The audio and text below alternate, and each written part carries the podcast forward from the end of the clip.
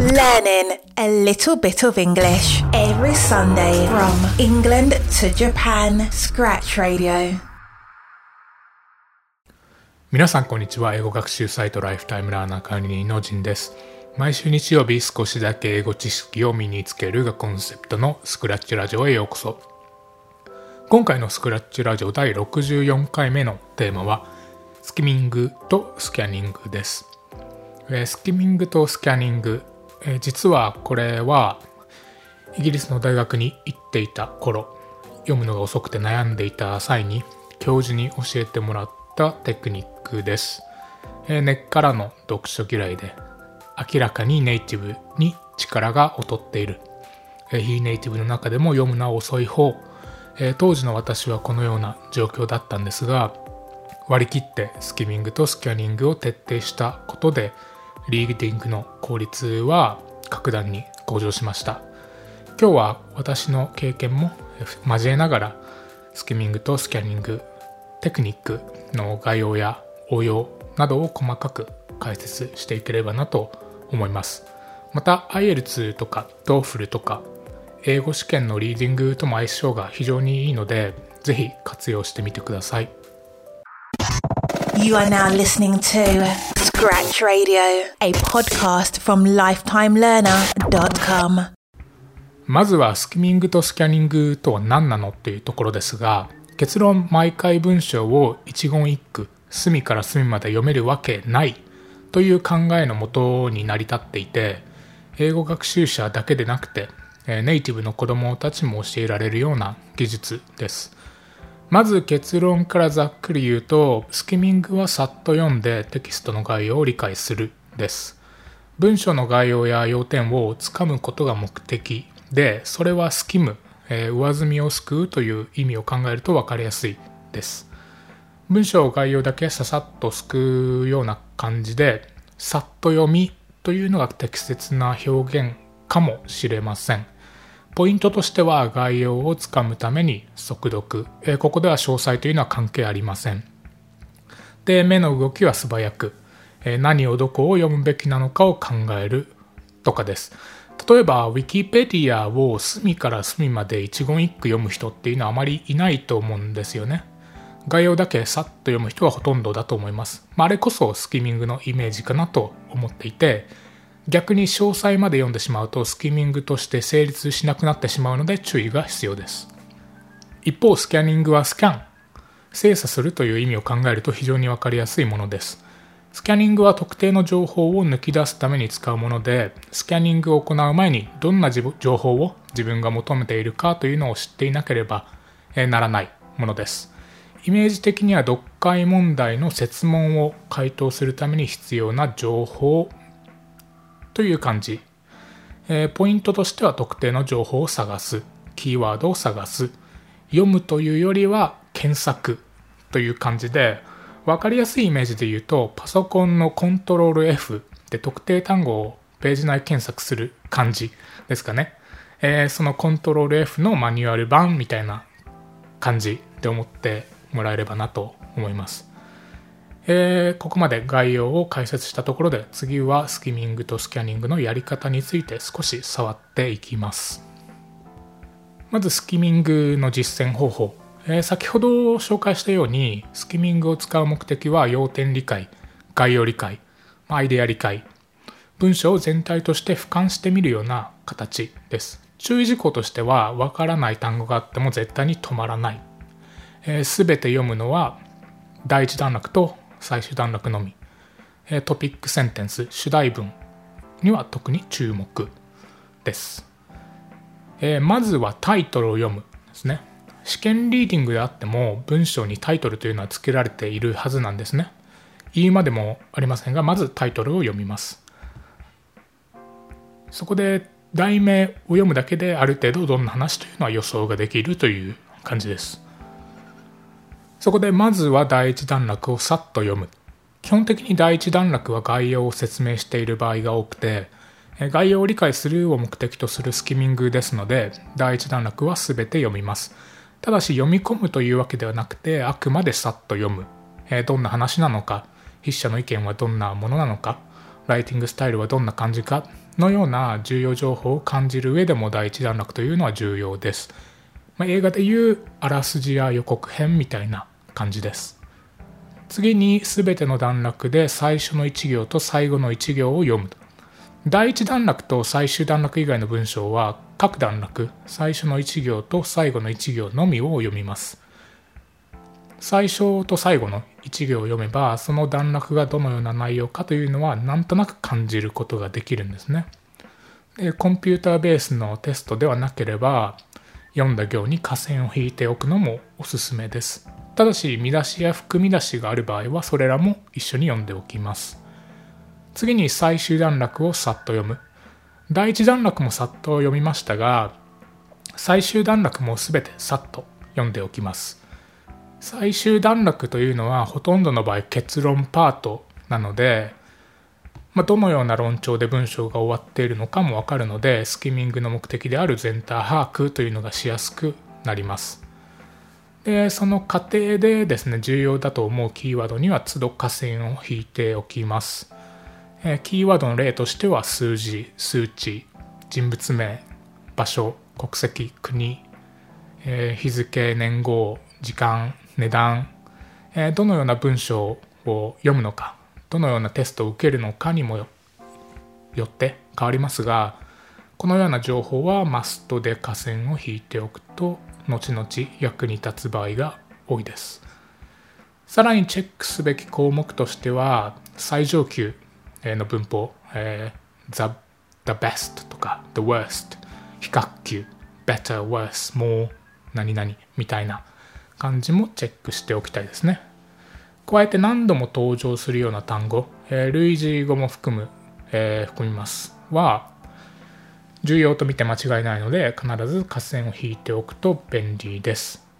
えー、テストの場合は問題を正答するための布石をここで打っておくというイメージです。次にスキャニングの実践方法、えー、先ほど言ったように精査という意味があるように自分の求める情報を文章から抜き出す作業になります。注意事項としては、さっと目を通して特定の詳細を発見するのが目的と。問題文を読んで回答に必要な情報をまず理解する。読むというよりは検索するというイメージ。えー、皆さんもスーパーに行ったら欲しいものを探しに様々な、えー、セクションというかエリアに行きますよね。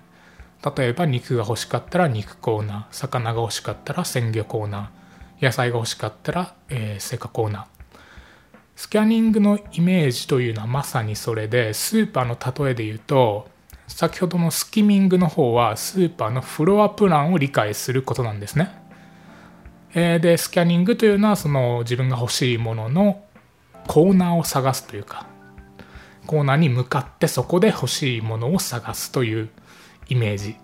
になります。でスキャニングを始める前の前提条件として、えー、スキャニングをするタイミングというのは明確で探しているキーワードがある時、えー、キーワードや情報ですね。つまりスキャンするキーワードや知りたい情報がまだわからない状態であればスキャニングをしても全く意味がないんですね。最初スキャニングをパソコンのコントロール F のページ内検索で例えましたがコントロール F も探しているキーワードがなければ全く機能しないですよね。それと同じように、えー、主に設問を回答するために必要な情報を、えー、設問であったり選択肢から抜き出しておかなければ機能しません。でスキャニングではスキミングで得た情報というのも駆使します。キーワードや情報をスキャニングで探す場合、えー、の手順はざっくり言うと問題文や選択肢から知りたい情報を特定する。その特定の情報がどの段落にあるのか。スキミングで得た情報をもとに考えると。でその段落で情報を探す。えつまり順序としてはスキミングからスキャニングという順番でなければえ機能しないわけですね。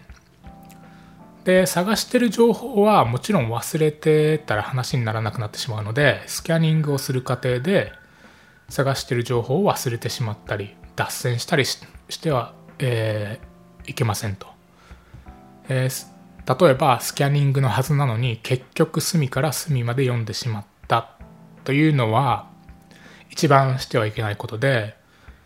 隅から隅まで読まないためにあるのがスキミングとスキャニングなので読み込んでしまったらもう失敗なんですね。どの段落にどの種類の情報が載ってるかを理解するためにも、えー、最初のスキミングが重要になるわけです。ただしキーワードがそのまま出てくることっていうのはほとんどないので日頃から類似語の、えー、習得をしておくことも重要になります。例えば important という単語を探していたとしても本文に必ずしも同じ形で単語がそのままあるわけではなくて類似語である例えば significant であったり crucial essential などの別の形で使われている場合が多いです。で場所にたどり着いたらしっかりと読みます。ここで初めてしっかりと読みます。知りたい情報が載っていると思う段落にたどり着いたらその段落を読み込みます。さっと読むのではなくてここは、えー、精読。一文一文をしっかりと読んで各行の意味をしっかりと考えます、えー、ざっくりと2つの工程を説明してきましたが、えー、最後に言っておきたいのはスキミングとスキャミングは誰にでもおすすめというわけではないというところですね、えー、次はやってみる前に気をつけてるべき点やコツを5つ紹介します。まずは必ず練習を積み重ねるというところです。スキミングとスキャニング、えー、概要は分かったから本番で使ってみる。もちろんいいことなんですが必ず対策練習段階からリーディングでスキミングとスキャニングを使っておきます。やり方を理解したからといってぶっつけ本番でできるものでもないんですね。むしろ練習を積み重ねず慣れない場合普通に読むよりも遅くなってしまうという本末転倒になる可能性も全然ありえるからですね。だからこそ対策段階からスキミングとスキャニングを徹底して練習しておくことが重要です。つまりこの放送を聞いて分かった本番でぶっつけでやってみようという考えだとあんまり意味がないっていうことです。えー、次は試験に合わせてカスタマイズすると。例えば英検、IELTS、TOEFL、TOEIC、えー、などなど、すべてリーディングがある英語試験ですが、それぞれ特徴や問題形式が違うわけですね。なので、ま、これも先ほどと重複しますが、対策段階でスキミングとスキャニングを練習して、えー、その時は必ず過去問や公式問題集を使って練習を重ねてそのテストや自分に合うように調節していくのがおすすめです、えー、やっぱり実際にやってみて自分で微調節していくというのは非常に大切です、え、スキミングとスキャニングには明確な答えがある方法というわけではないのでそういうところは重要になってきます。3つ目は日頃から類似語を意識して単語を覚えると。スキミングとスキャニングを効果的に行うためには類似語であったり反対語の理解というのはかなり重要なんですね。特にスキャニングの方では、ま問題文からや選択肢から知りたい情報を特定すると。その特定の情報がどの段落にあるのかスキミングデータ情報をもとに考えるその段落で情報を探す、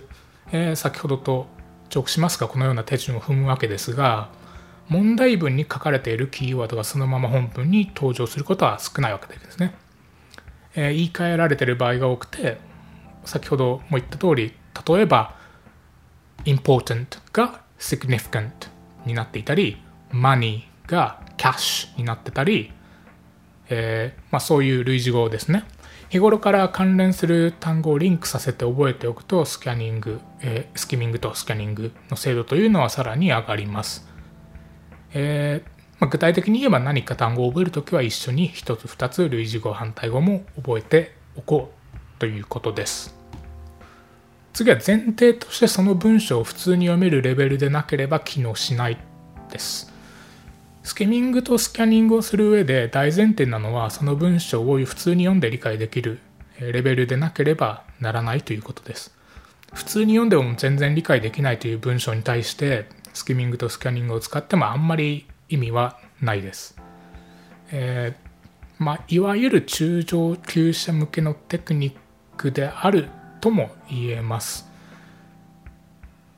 例えば IELTS のリーディングを精読できるレベルになければ配列にスキミングとスキャニングというのはあんまり使えないんですね。そのテキストを精読できるレベルにあるかどうかという判断は、えー、スキミングとスキャニングを使うべきかどうかのいい指標ではないかなと私は考えています。えー、次はイレギュラーなシチュエーションに対応できる柔軟性というのも大事という話で、えー、今回スキミングとスキャミングの